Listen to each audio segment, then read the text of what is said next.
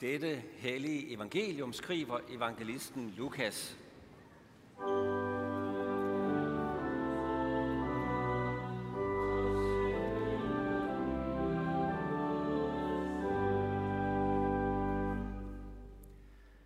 Apostlerne kommer også i strid om, hvem af dem, der skulle regnes for den største.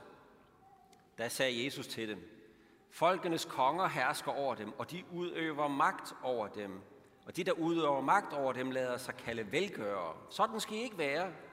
Men den ældste iblandt jer skal være som den yngste, og lederen som den, der tjener. For hvem er størst? Den, der sidder til bords, eller den, der tjener? Er det ikke den, der sidder til bords? Men jeg er iblandt jer som den, der tjener. Jeg er det, der er blevet hos mig under mine prøvelser. Og ligesom min far har overdraget mig riget, overdrager jeg det til jer, for at I skal spise og drikke ved mit bord i mit rige. Og I skal sidde på troner og dømme Israels tolv stammer. Simon, Simon, Satan gjorde krav på jer for at sigte jer som hvede, men jeg bad for dig, for at din tro ikke skal svigte. Og når du engang vender om, så styrk dine brødre. Amen.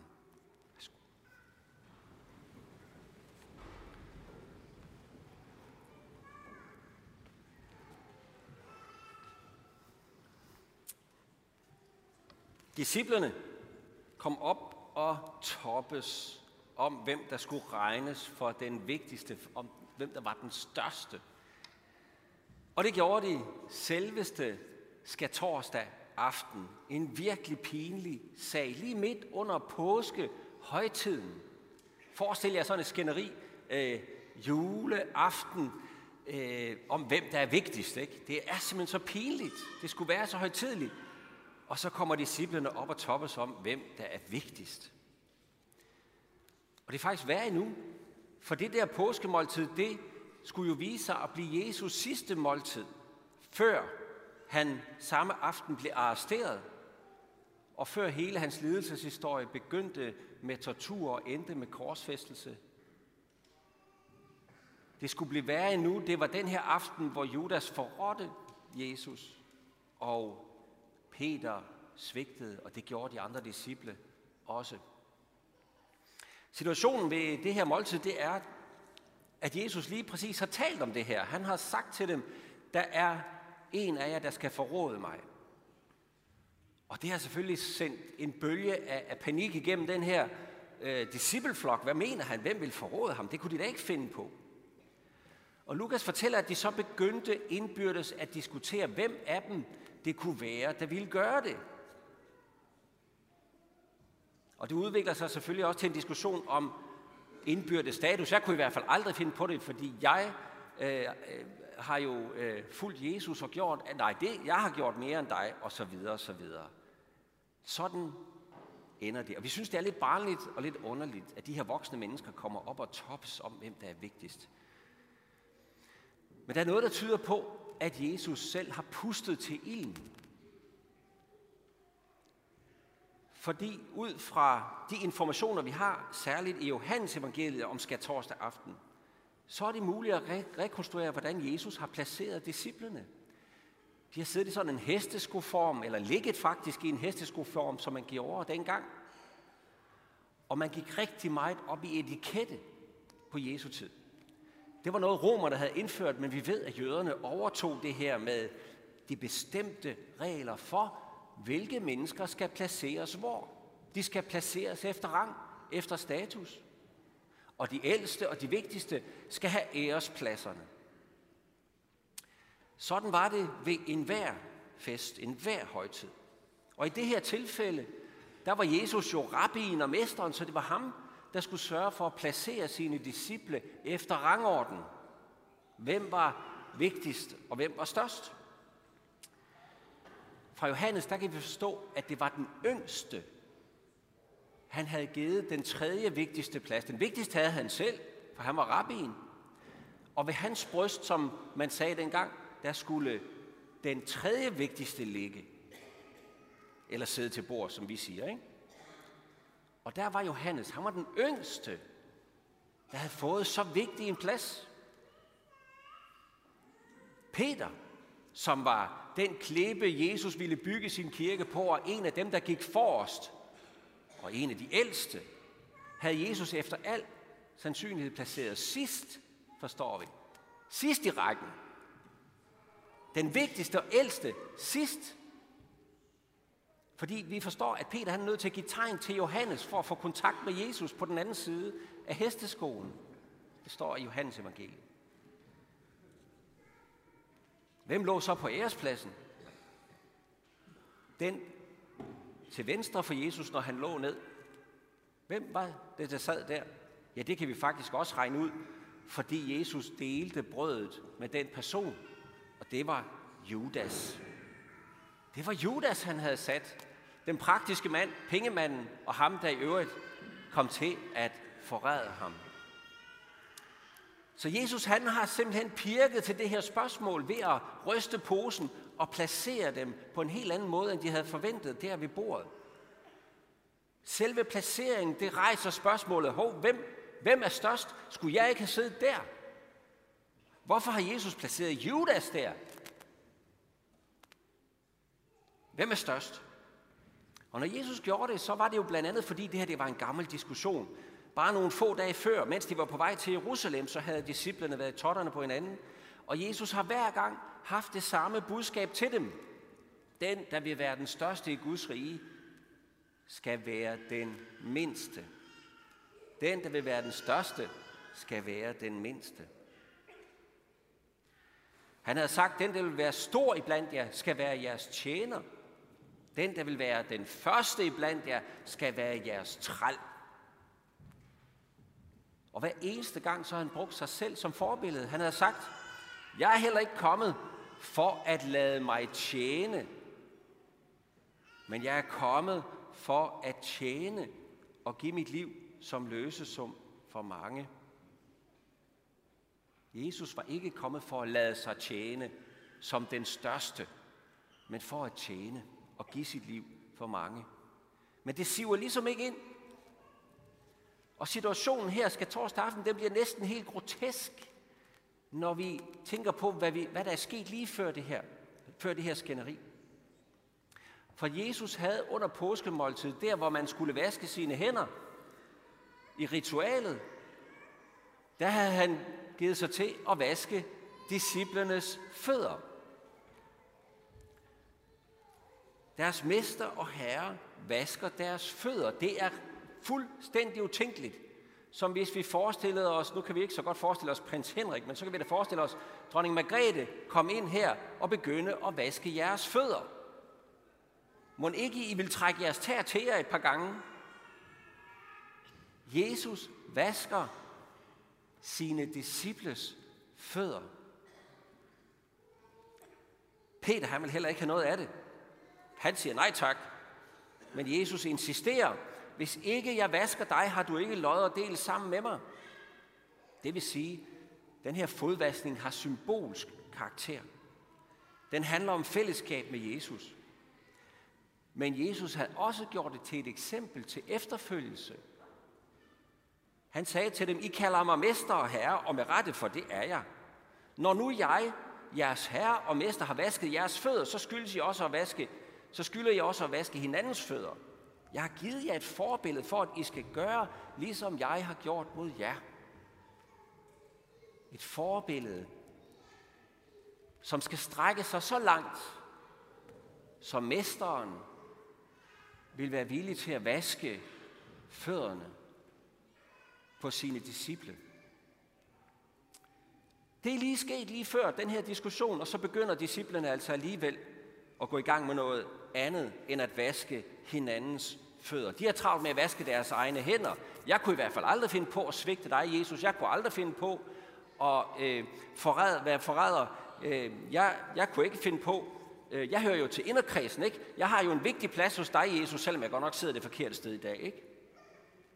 De er gået i gang med at vaske deres, fingre, deres hænder, i stedet for at vaske hinandens fødder. Og vi forstår, at Simon Peter han har været ekstra energisk i den her diskussion, for Jesus henvender sig jo direkte til ham, Simon, Simon, Peter altså. Peter har følt sig uretfærdigt behandlet, ydmygt, desavoueret, for Jesus havde placeret ham nederst.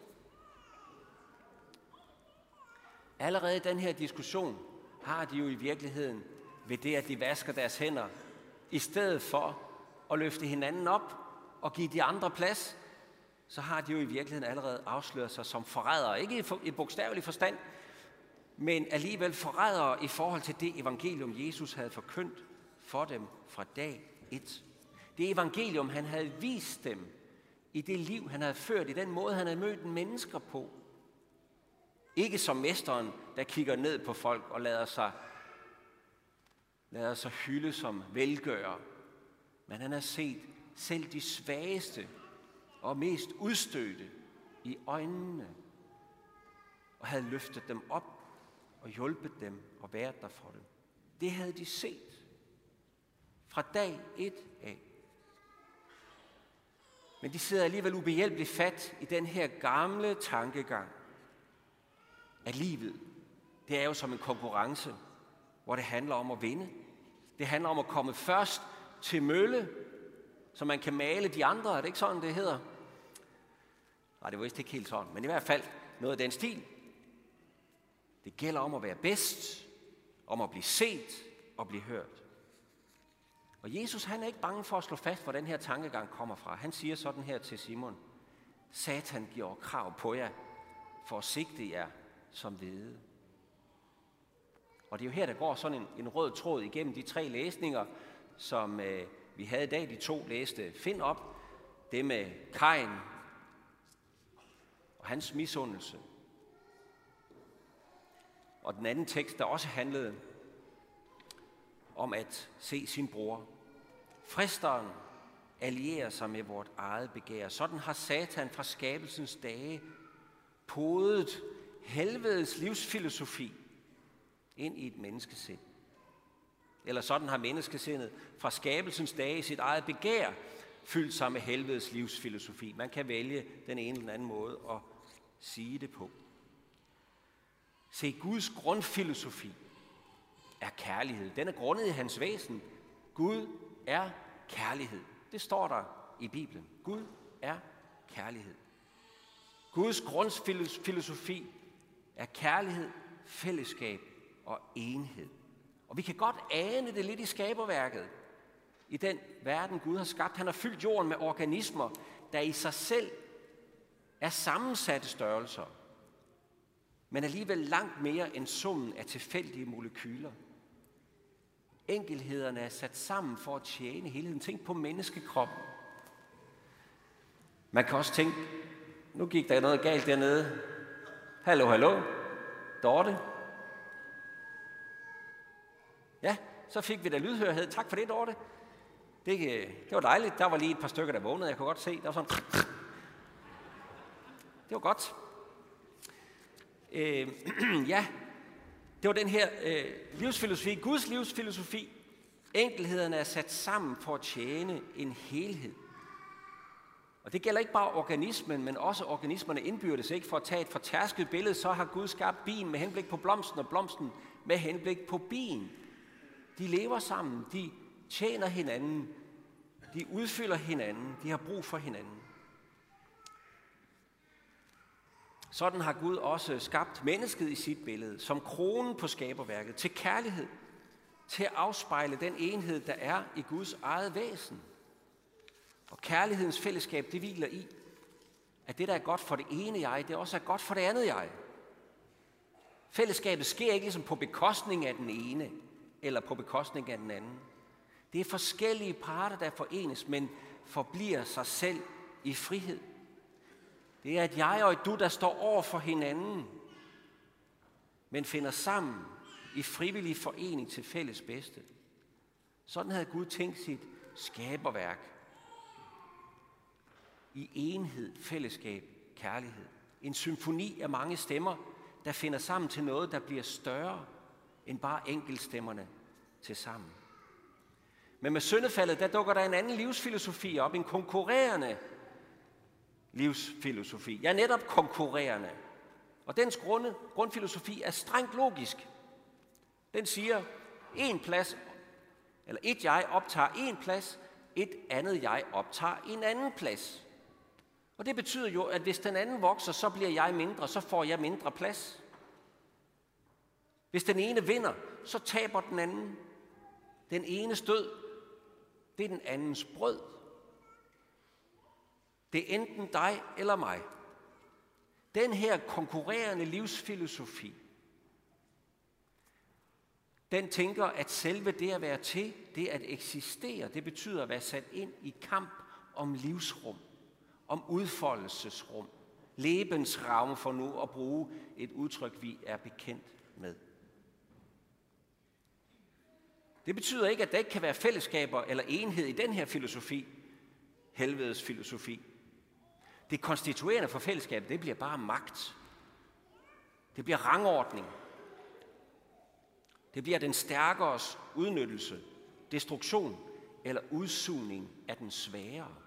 Var der fællesskab i den her livsfilosofi? Det kan også ske ved den stærkeres realisering af sig selv, ved at skaffe den sværes beundring eller frygt. Fællesskab opstår her, når et jeg spiser af et andet jeg. Når jeg vokser, det er fællesskab i helvedes filosofi. Det er satans livsfilosofi. Og så er vi pludselig sat ind i en verden, hvor vi holder os selv oppe ved at holde andre nede. Hvor vi løfter os selv ved at sladre om de andre.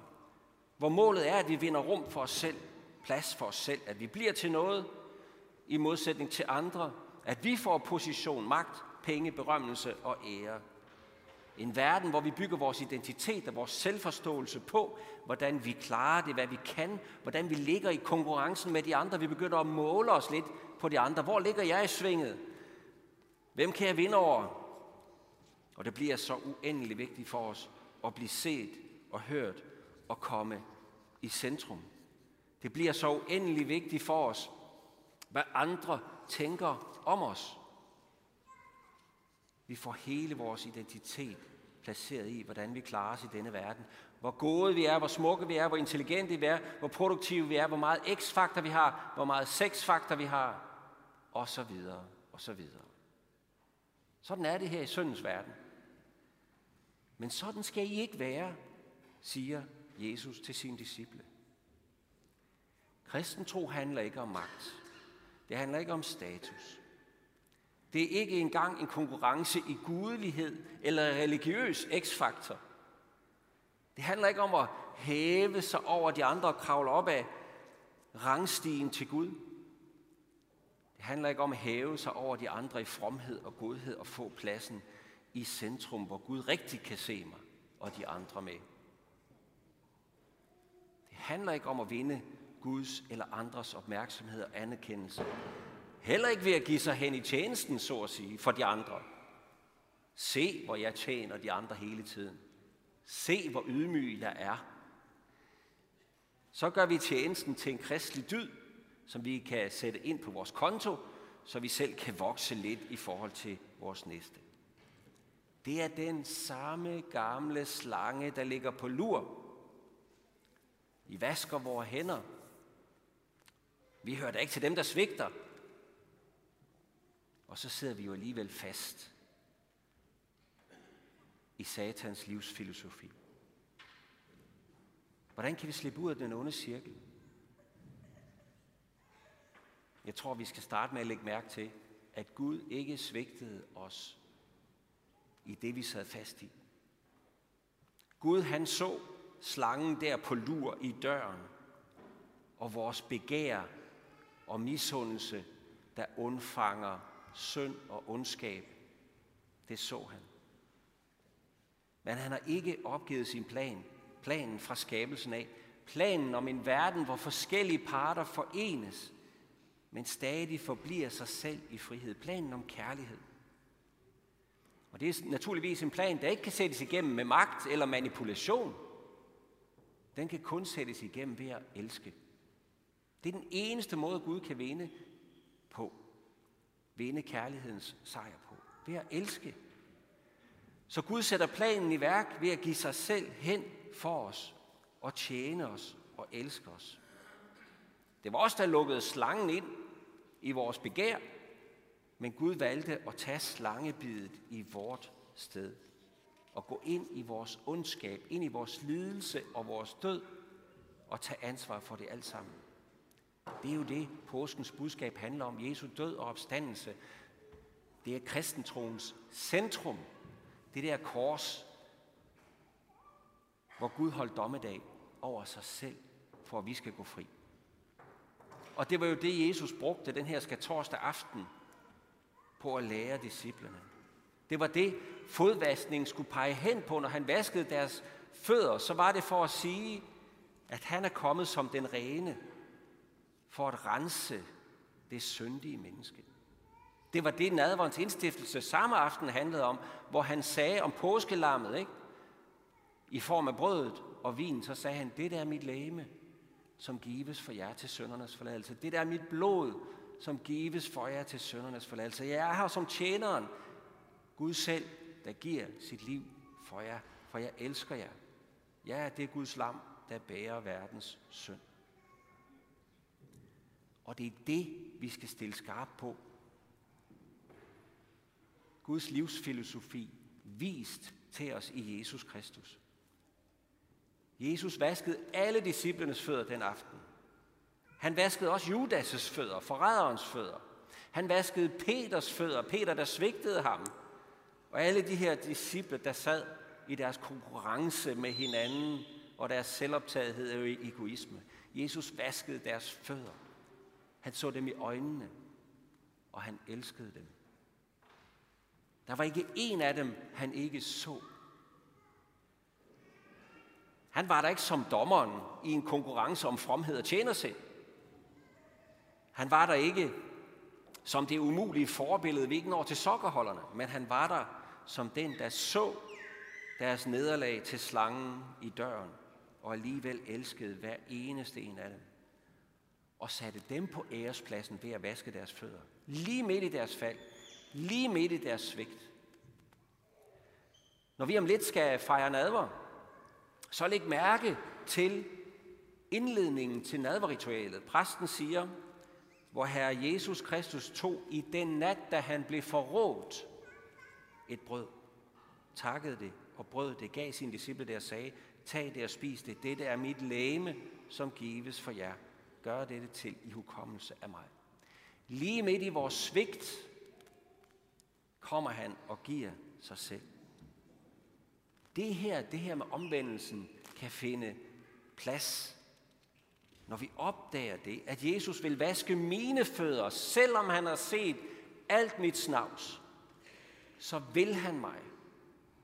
Og han vil elske mig ud af mit fjendskab, ud af helvedes livsfilosofi.